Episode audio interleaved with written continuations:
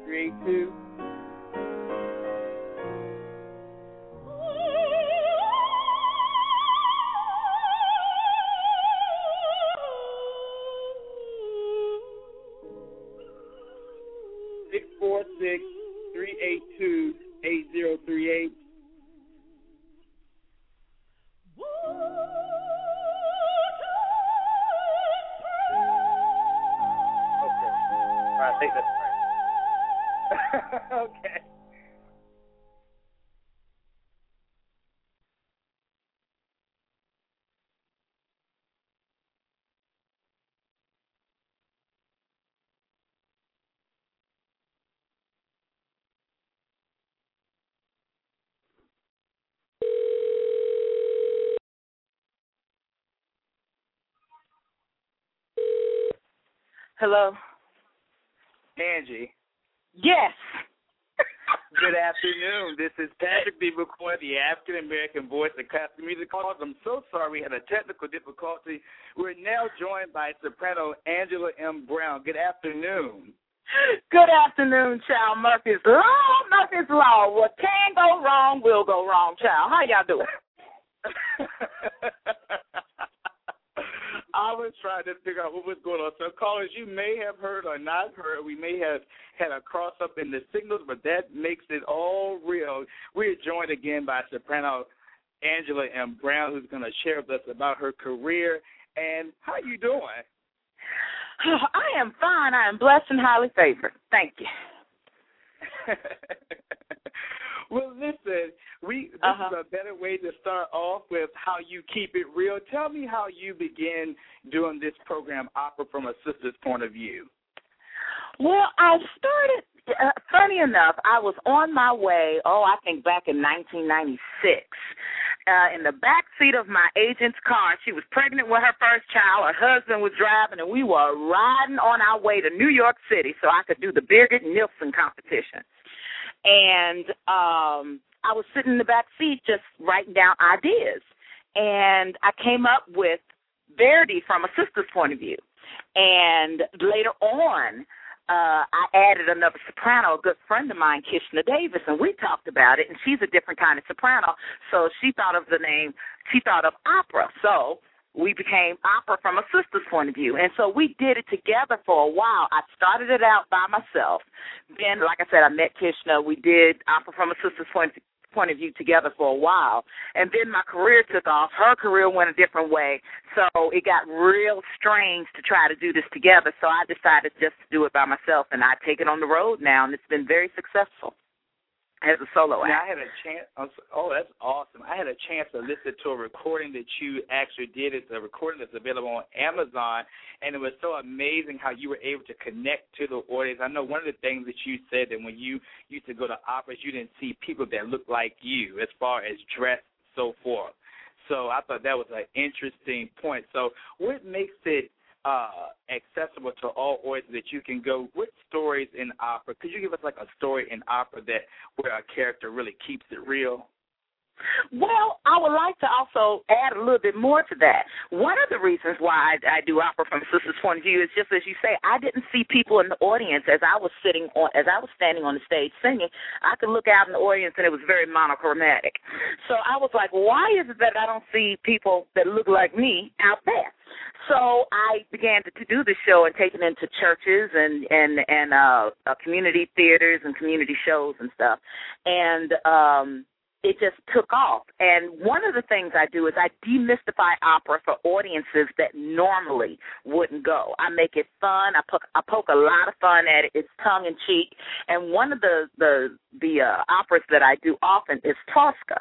Now, Miss Tosca is an opera diva like myself, and she has found that she's in, you know, got a couple of dilemmas. She loves hard, and when she hates, she hates just as hard. Well, she's in love with Cavaradossi, who is a freedom fighter who is helping a friend escape from prison, and she knows about this. Well, there's a man that's in town named Scarpia that, you know, is digging on Miss Tosca, and he's got her boyfriend, and he's torturing Cavaradossi, and he says, if you don't give me what I want, tell me what I need to know, I'm going to continue to torture him. And so she says, well, what is it that you want? I'll bribe you. He says, I want you, baby love. I want you just for one night. Honey, this disgusts Miss Tosca because she can't imagine being with anybody but her lover man, Mr. Cavaradossi. So she decides, you know, and, and I don't think in my estimation of Tosca. She did because she's a woman that goes to church. She gives her jewels to the Madonna. She sings and she's praying at one point in the opera. And she's asking, Lord, why are you repaying me like this? But she says, Well, you know, Lord, you ain't answering me quick enough, and she stabs Mister uh, Scarpia because because she just can't she can't have that. She can't have that. So you know, there's a lot of I have a lot of fun with the opera plots, and though I tell the truth about them. I speak about them in today's vernacular, and we just have a good time on the stage, and it's been received very well. Well, I think that's wonderful. And one thing I really like when you did the last concert was how you brought the fact that I, Aida was from of African descent. And even though sometimes you go to the opera and the audience might be a majority Caucasian audience, they're coming and really celebrating an African character, and therefore we should see more of us in the audience as well. Well, as you say, Aida is about two warring African nations. Okay? I don't care how many people you paint up. Honey, Egypt and Ethiopia, the last time I checked my map, were in Africa. Okay. So it's about African people. You in opera, you will find yourself Everybody will find themselves in opera. Like I said, Aida is about African people. Carmen is about Spanish people. Uh, uh, Turandot or uh, Madame Butterfly is about Asian people. Tosca is about Italian people. You will find yourself in opera. You just have to be open enough to open yourself up to go and enjoy. Hmm. Tell me about all that feeling you had when you had your Metropolitan debut in in 2004 in that very role. Baby, you could have bought me with a quarter. Let me tell you, let me catch y'all up on some of the happenings. See, I became a cover at the Metropolitan Opera. And so I was covering the role of of Aida, and there was a, a soprano, and this is before I was contracted to actually do Aida, you know, as as as my debut. And so there was a soprano that was making her debut, but she had become a little ill, and she had said that she wanted me to sing her zits Sitzprobe. I was like, she ain't gonna let me sing her zits Sitzprobe in front of all these people. I was like, but whatever. Well, sure enough, she did want me to sing that morning. I dusted my vocal cords off the best I could, and I stood up there and I began to sing all of Aida. I had to sing Aida that morning at 11, and then I had to sing Aida that evening for my cover rehearsal at 3. By the time I got home, uh, the phone was ringing and my agent was screaming, Angela, Angela, the Met just called and offered you two performances of Aida and 12 covers for the 2004 season. What did you do? Well, little did I know while I was singing, uh, the Sitzprobe that morning, all the people of the the people that hire and fire were coming down from upstairs and they were listening. And you know, if anybody knows anything about the Met that has ever worked there, everything is mic'd and you can hear what's going on in the different rehearsal rooms. I didn't know this at the time, and evidently the Lord was was shining on me and the angels were singing for me because I was then, you know, I got my debut in 2004, and just to stand on that stage for the very first time in my debut because I was a cover, remember. So we always did all our rehearsals in the bowels of the Met, is like what I like to say, because we rehearsed everything on sea level. And we never got a chance to step on that stage unless we were filling in for the person that was actually doing it. And uh, my first time ever singing on the Met stage, other than at the National Council auditions in '97, was when I did Aida, and it looked so that the stage just looked so vast and intimidating from the audience standpoint. Point, but when you're on that stage, you see how much room you actually got to work with, and it wasn't as big as I thought, and I couldn't see the audience so I was singing to Jesus at night, child. It was dark in the audience, and I just acted like I was the only thing up there, and I gave it to him. And I was like, thank you, thank you, Lord. And by the end of that performance, people had flooded down the aisles and stood around the orchestra pit and yelled bravos and gave me a standing, a bravos and gave me a standing ovation. And, you know, I just stood there and cried because it was just something that I had always dreamed of. This little black girl from Indianapolis, Indiana who didn't know she had this dream and it was coming true. My God. So when your career started moving into this this direction of opera, what was your family's reaction? Oh, they were. My my family has always been very, very supportive of my musical career because I started off singing in my grandfather's church when I was five, and then uh my mother, uh, you know, and father's always encouraged me to perform. I sang at the opening of an envelope in Indianapolis, Indiana. Child, you always heard about and Angie's singing over here at this church. Angie's gonna be on TV singing for this little afternoon, you know, news program or something. I was always in the public eye and singing. So when it came to opera, they didn't know what the end was going to be, and neither did I. But they were very supportive of me through it all even though you were singing as a child at these different events, did you ever have any aspirations towards another career other than musical opera? You know, for a while, I, I thought that I would want to be a child psychologist or a nurse and it only took one time for me to volunteer in the hospital to realize I wasn't cut out to be a nurse. I uh, was more cut out to be a receptionist and guide people to the nurses because, child, when I had to go into a room and, and change an adult diaper, uh, empty a bedpan or something like that, I said, "This ain't for me, chef. This ain't for me." Mm-mm. I was like, give me a pad and a so I'll I'll be a secretary. So I actually did go to school to be uh, you know, to uh be a secretary, but of course that wasn't for me either. The Lord was just leading me and guiding me because my father always said, "Baby, you need something to fall back on," you know. So uh I I, I can type. and when I was in school, it was shorthand. But Mother Show didn't go the nursing route, but uh I love to talk and listen to people. So I've always fancied myself, you know, being a bit of a counselor sometimes. I thought that would be something I would go into. And I think that's a very good skill to have. Now, a lot of people, yeah. when I talk to them, when I ask them about their parents, they say that their parents had a musical background. But in my reading, I understand that your your family has an uh, penchant towards the visual arts. Could you maybe talk about some of your other siblings?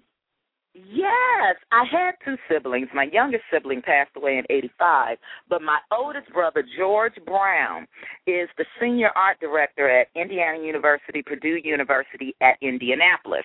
We fondly call it Ooey Pooey or IUPUI here in Indianapolis. And uh, he is a great visual artist. And my mother, uh, the late Freddie Mae Brown, she had an actual business here in Indianapolis called Artistry Gifts and she would do uh, portraits by photograph, either pet portraits or people portraits. And she could actually take two pictures of, you know, your mother or your father's two favorite photos you would have and put them together and make them look like they were uh, actually in the same room at the time they were taken. And she was very talented that way. So, and she was also a singer because when she was growing up, uh, she had a scholarship to Jordan School of Music here at Butler University. And they thought she would be the next Marian Anderson, even though she was a soprano and Marian Anderson was a contralto. Marian Anderson was the only thing we as people of color had to look up to as far at that time in the um uh classical arts. So they thought she would be the next Marian Anderson. So I got my music from my mom and my brother got his art from my mom. That is amazing. Now, just when in all these experiences that you've had in singing operatic roles, what are some of the steps for a person who may be aspiring to be an opera singer or who may not know about opera? What are some of the key things that you do to prepare for an operatic role? Well, I'm going to go a little further in that question. Because first, I'm going to say, regardless of the operatic role, you got to have a passion for this.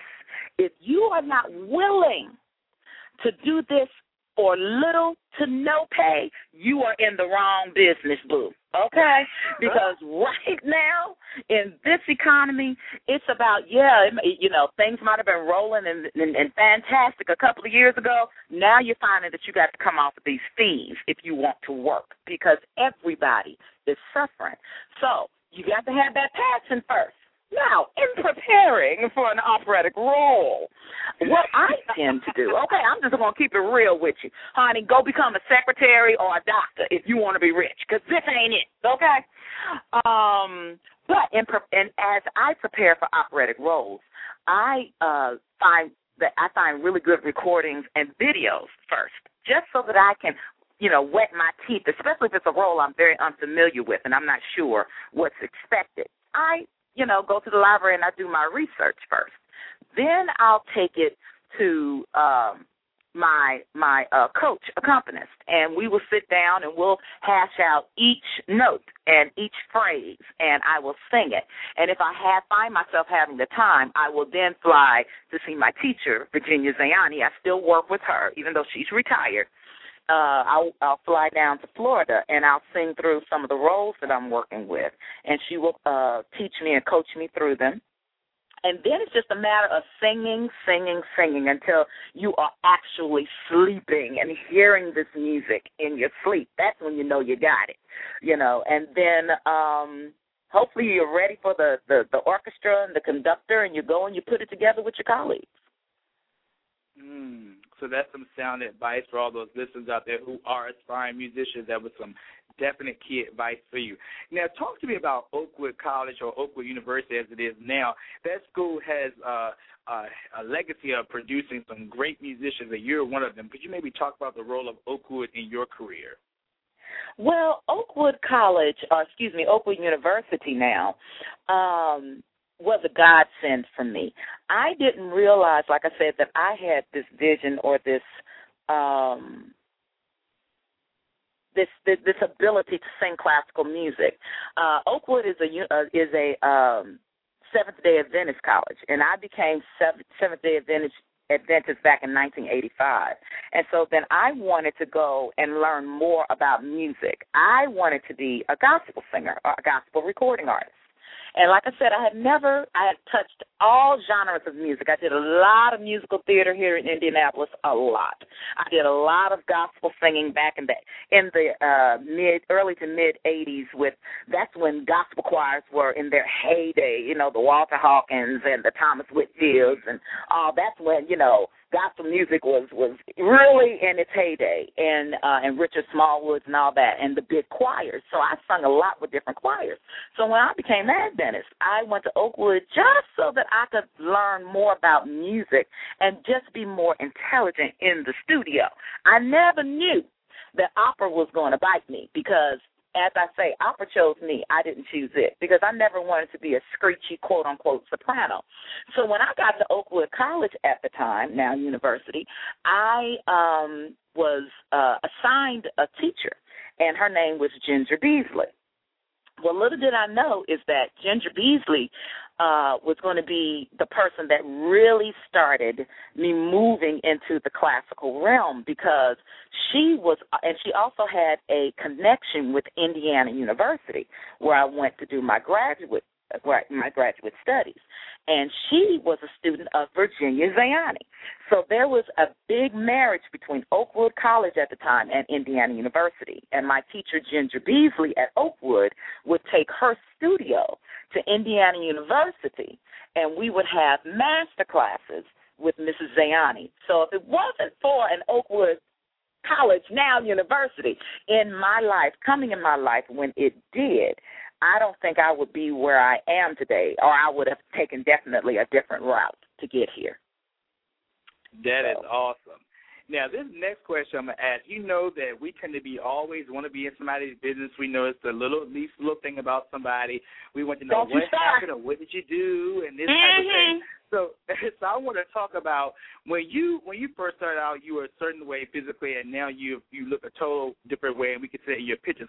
Talk to me about your transition as far as why did you choose to slim down as far as your career is concerned messy, messy, messy, Patrick. You ain't supposed to be in my business like that. you ain't supposed to do it. But I tell you what, I will share. All of my life, I have struggled with weight. All of my life. And I was not brought up to think I was less than or to sit around and cry about it. I hate some of these weight shows where they're like, oh, I've always worked on it. Okay, that's just me. I, I mean, I'm still a big girl. Okay, but honey, if I get on the scale in my doctor's office, they'll be like, obese Miss Brown, get it together. You know. So I have always, always struggled with my weight. When I was one, when I was five, Okay, now I'm telling y'all, uh, I'm telling the world my business. Okay. When I was five, I was. I've always been kind of tall for my age, but I was 120 pounds when I was five. When I was 12, I weighed 210 pounds. And when I graduated high school, I was 263 pounds. And I hit 300 pounds three or four times in my adult life. And I just couldn't take it anymore. My my structure, what I could carry at 22, I could no longer carry at 40. Something had to be done. I had gotten to the point where I was desperate. I had I had done Weight Watchers. I'd been on a diet since I was five. Okay. And at the time, maybe I don't even think when when I started dieting, it was called Weight Watchers. It might have been a whole different uh uh, organization, but I was in Weightless Wonders, child. Okay, we go back to Weightless Wonders and and Tab and Fresca. I hate Tab and Fresca to this day because I mean it just reminds me of you know the the things that I had to endure. I mean, remember the pants? No, you don't remember. I remember these pants, these these double knit pants that had the seam in it already sewn. I had to wear stuff like that. I looked like a little very settled woman at you know when I was a young girl. I never could go into the stores and find the cute clothes and all that. But even though I had to go through all of that. My parents and my mama, everybody always taught me how to carry myself. Honey, I could carry my little weight. You hear me? Mm. My mother used um when I was five, I remember her saying, Now stand up straight, suck your stomach in and pull your shirt shoulders back because we don't want you to have that little what I call the fat girl waddle. Because you see some of the young girls because they don't know how to carry their weight, they have this little right. waddle thing. It's because they don't know how to line it up. And it's what it's called the dancer's lift. And I will say that even today, because I am a singer, when you're pulling in your stomach or or just just just um uh, standing straight, all of that took me back to my mom because when I say the side aisle at my granddaddy's church was like a runway for me. When I would go to the bathroom, she'd be like, "Now suck your stomach in." I always had a strut on me, honey. I could carry this weight. Well, like I said, it got to a point carry it no more. So I made the decision to have gastric bypass. Now, people say, How did you lose your weight? I said, Diet, exercise, and I have a tool that helps me, and it's called gastric bypass. Because as I, I had a lot, I do a lot of emotional eating. As you can hear, I don't seem to be a retiring shy person, but I have my moments. And, you know, everybody seeks out for comfort at times in their life. And food was definitely a comfort to me, child. Because right now I'm hungry. I'm like, mwah, mwah, I need me something. But it's because I'm hungry, not because. Don't stop, Patrick. It's because I'm hungry, not because I am trying to stuff something down. So I learned to talk. I learned to express myself. Uh, when you uh, are are seeking this type of help, because like I said, I had surgical help. You know, they take they take you through all of the the psychological reasons why you overeat or why. Because I wasn't an overeater. I would eat and go to sleep. Because those are my two mm. favorite pastimes, child. I could lay down, I would get the itis. You know what I'm talking about, Pastor. and uh uh don't go there. Don't go there. My other brothers and sisters don't know what we're talking about. Don't worry about it. It's all right.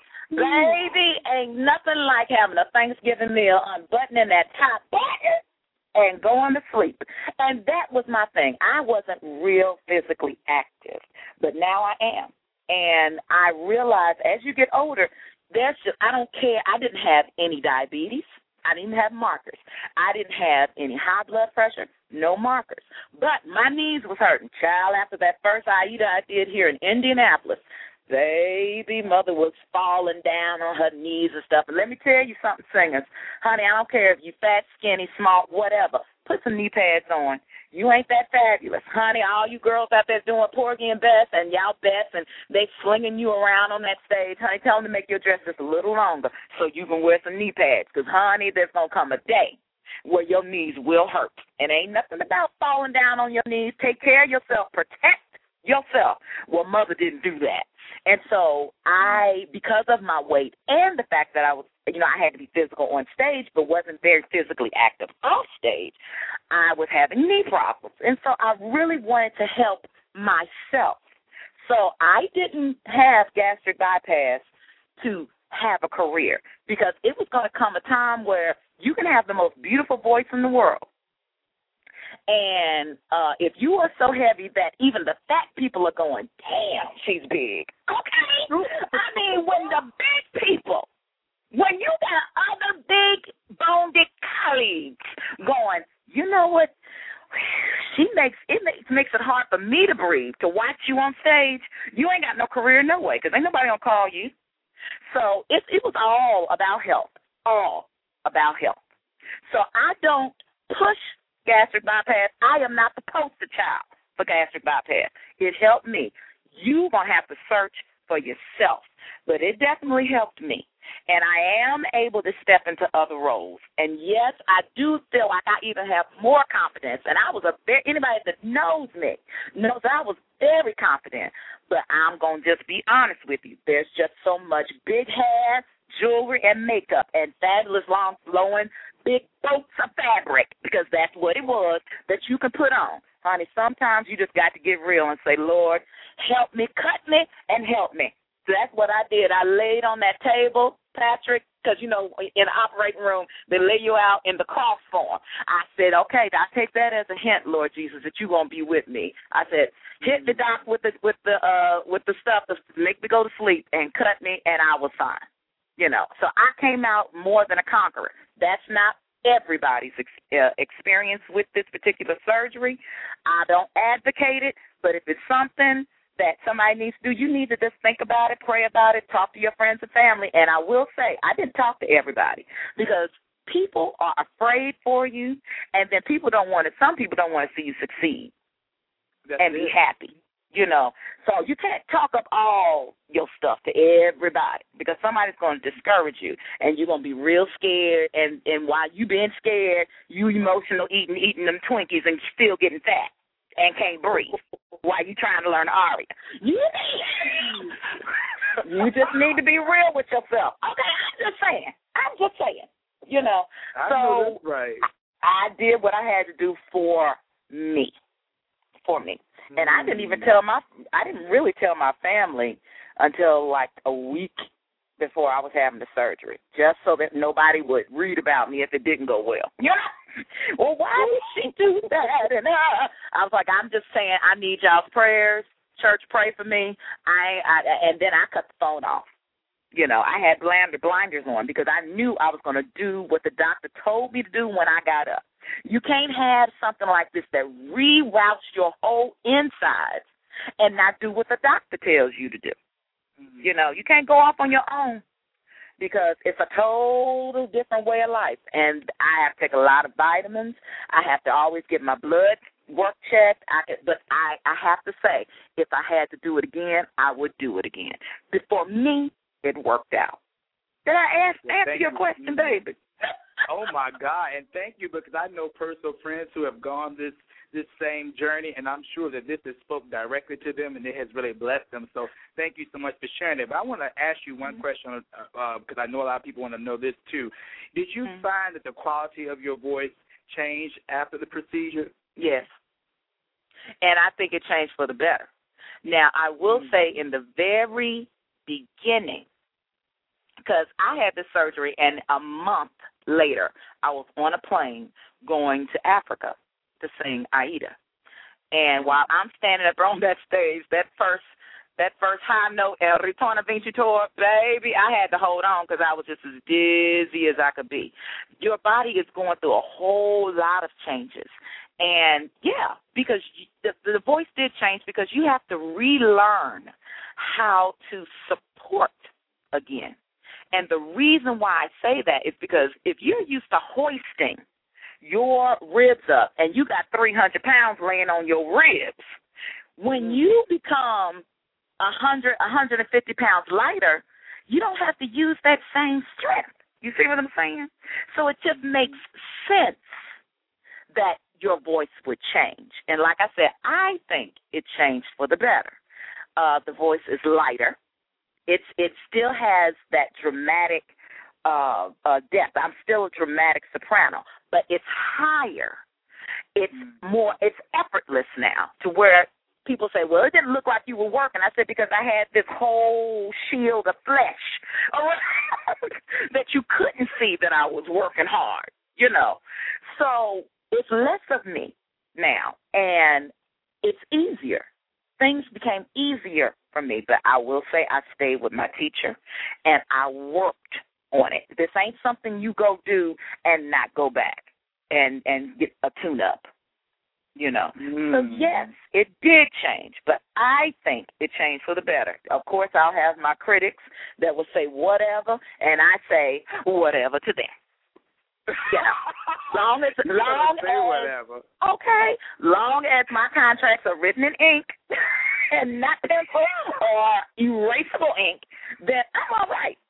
I'm all right with it, you know. But I feel good, and I and and and yes, the voice did change, but it changed for the better. And you have to continue to work.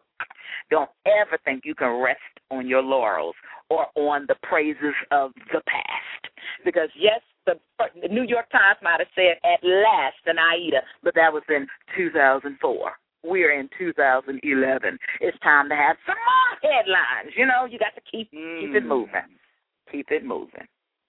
That is awesome. That is so awesome. Hey, listen, let me just bring this point. You look fierce. Let's just bring that out too. But I want to know that when when the people saw your new pictures, because you have some glamorous new pictures that reflect these changes. What were Uh-huh. some of the responses of some of your haters that perhaps were not as flattering when you were larger? Well, you know, let me say this, Patrick, and it's not that I live in a bubble. Okay, I want to say that, but because I know I have haters, nobody. I mean, everybody didn't love Jesus. Okay, but I choose not to go because if you seek, you will find, and I choose not to go and seek out my haters because normally they come to you.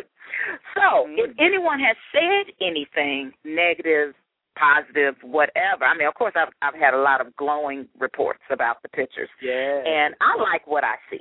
You know, uh, I feel good. What you see is a reflection of I feel good about me. God is good. I feel like I have a, a even brighter glow now. Um, I mean, because before I was fierce. Okay, let's let, let's just say that I was fierce before. I just couldn't breathe as well and couldn't walk as good. But you know, now I just I just I've I've I've unzipped the old me, you know. And let's and let me make this real clear too, Patrick. Diet and exercise are important to do for the rest of your life because once you heal up and that weight stops magically falling off, guess what? It magically comes back on, and it's not so much magic because it's those extra portions you putting in your mouth. So with all my wetted bliss that I done had, I done put on 13 pounds. Shut up, y'all. Don't hate. Quiet. Don't judge me.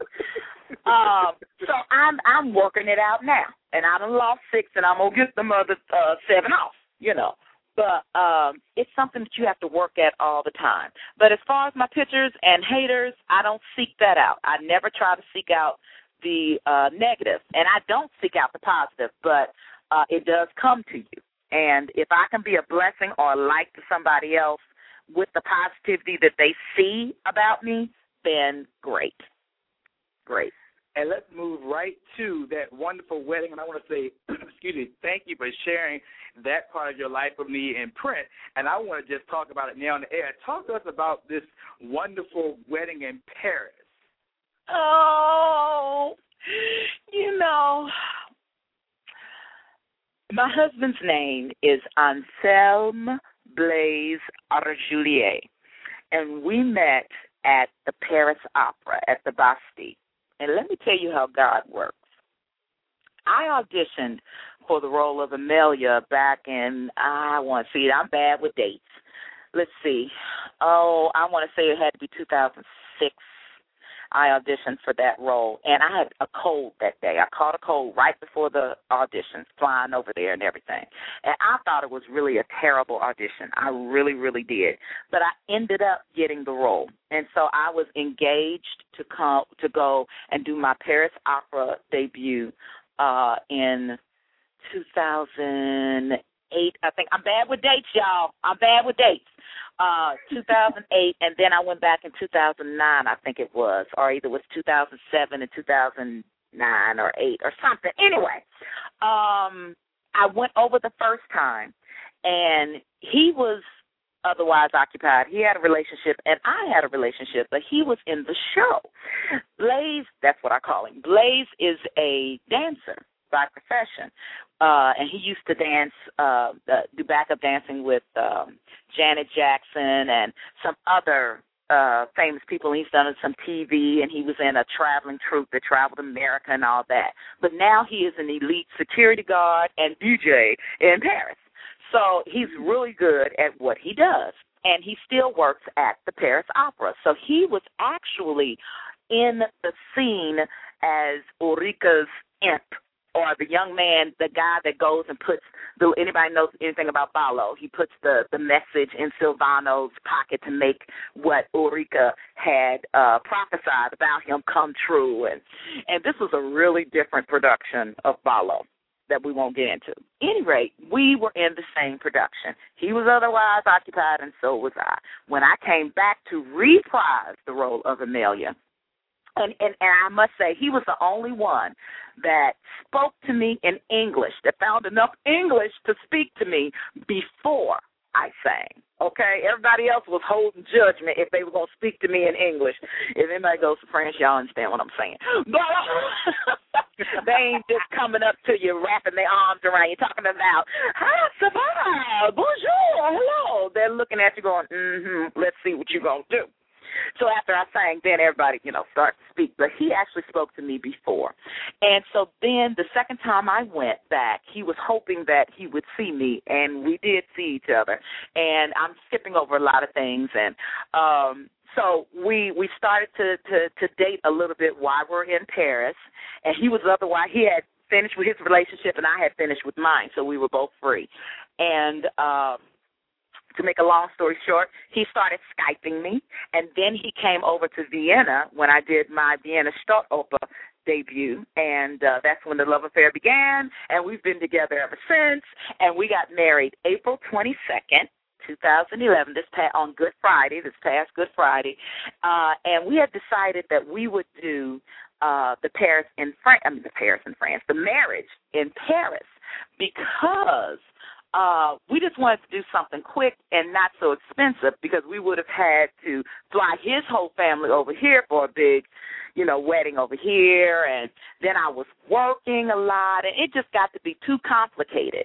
Well, actually, Blaze said, well, it's just, and it still ended up being complicated because anytime you're marrying somebody uh, internationally, you got lots of paperwork. I don't care how you slice it. This was going to be a hot mess regardless.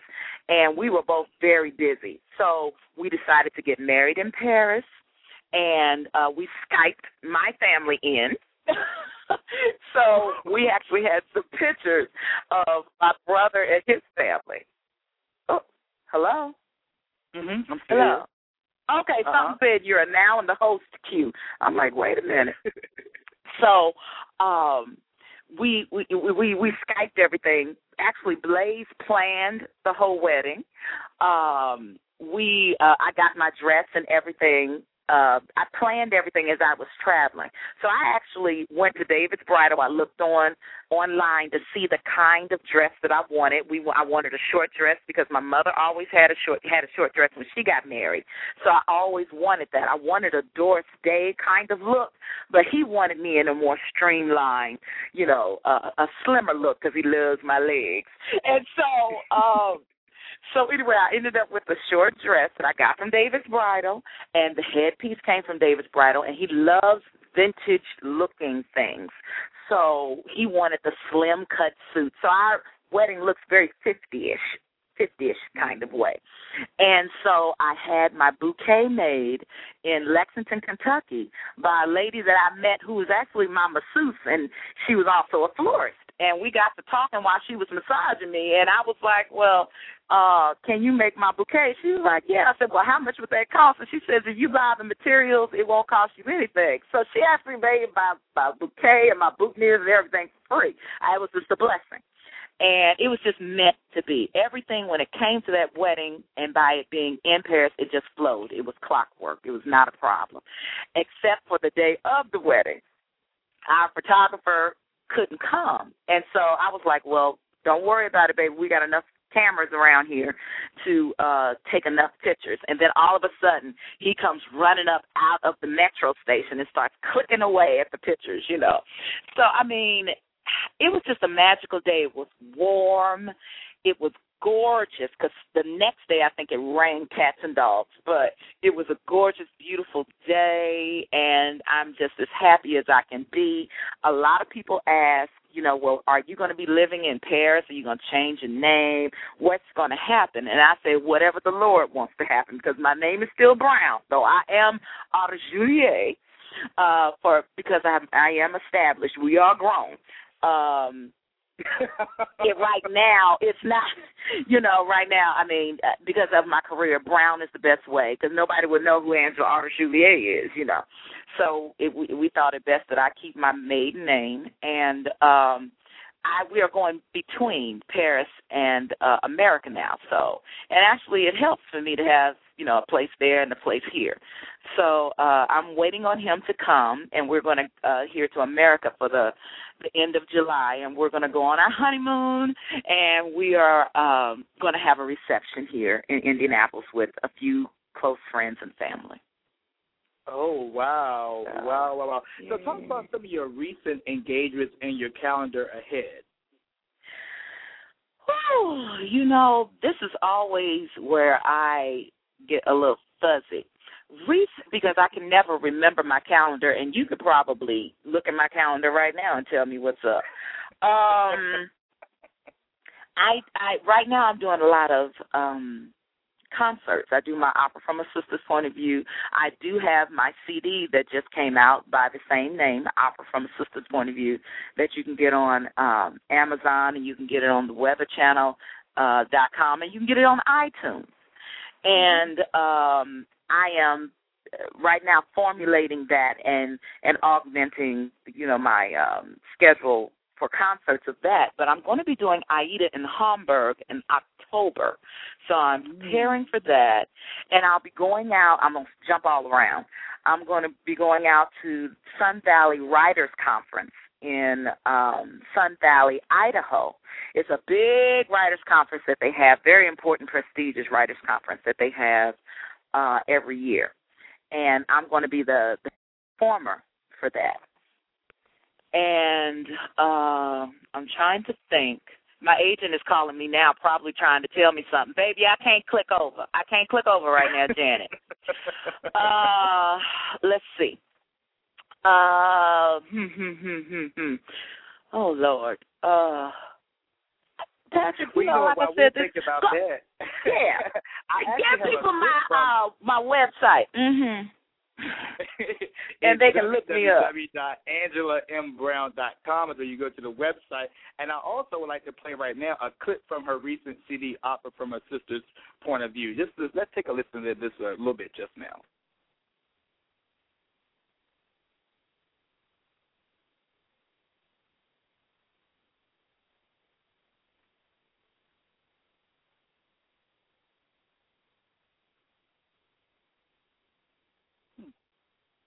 Hello? Yeah. Uh, it, it, it didn't play.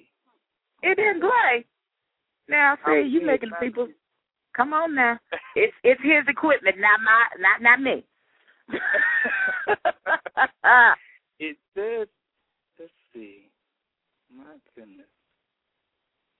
I don't see Don't you love live stuff? I know I do.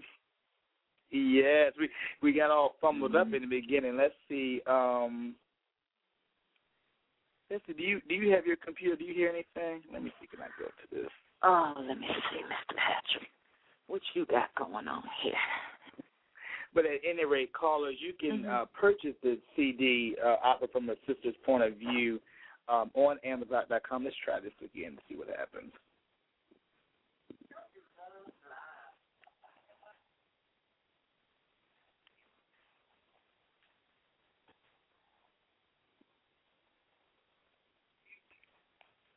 Hmm. Now I can hear you talking on my computer, and we're delayed on the computer. Oh, But, uh, okay. Well, good. So at least at least we know we're on the air. Yeah, you're on the air. Call, good. Well, callers, just meanwhile, I do want to uh, take a moment to apologize. Even though we're having a lot of fun on this call, I do want to go back and and give a little bit of a proper introduction uh, to the show. Of course, you know that today we're talking with soprano Angela M. Brown, and Angela M. Brown personifies the ideal American dramatic soprano, sheer vocal power, luxurious finesse, shimmering high pianissimo, and a charming personality larger than life. Her highly successful Metropolitan Opera debut in 2004 sparked a media excitement with reviews from the New York Times. At last, in Aida, proclaimed by the New York Times, the Associated Press, she combines a potent, dusky lower register with a striking ability to spin out soft high notes of shimmering beauty. There's no doubt her voice is powerful enough for Verdi. So she's had many accomplishments. Of course, you heard me speak of Oakwood College. Just before we get off the air, Angela, was there anything that you might want to close out to tell the listeners? Well, um, just that you can find my my CD, and also I have another CD out uh, entitled Mosaic, and it's a CD of African American spirituals with guitar and piano, and you can find that on iTunes as uh, as well as Amazon.com and AlbanyRecords.com.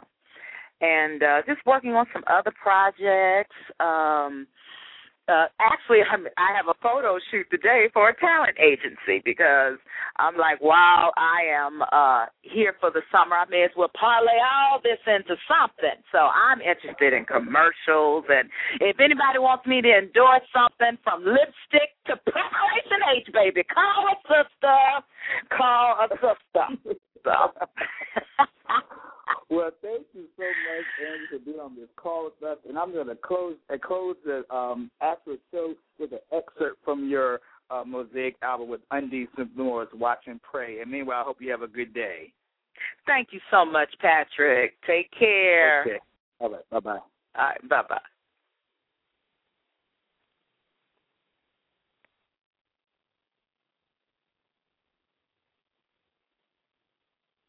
Again, listeners, you've been listening to Angela M. Brown, and on the next broadcast, we'll have the opportunity to embark on the I Too Sing America series with bass baritone Mark S. Doss, followed by an interview on July the 6th with Dr. Andre J. Thomas. So there's July 5th with Mark S. Doss, and July 6th with Dr. Andre J. Thomas. This is Patrick D. McCoy, the African American voice of classical music. I do apologize for the rocky start to interview, but technical difficulties do happen. I do encourage you to follow the show on Facebook and also on Twitter at Patrick D. McCoy at Twitter. This is Patrick D. McCoy, the African American voice of classical music. We do wish you a great day.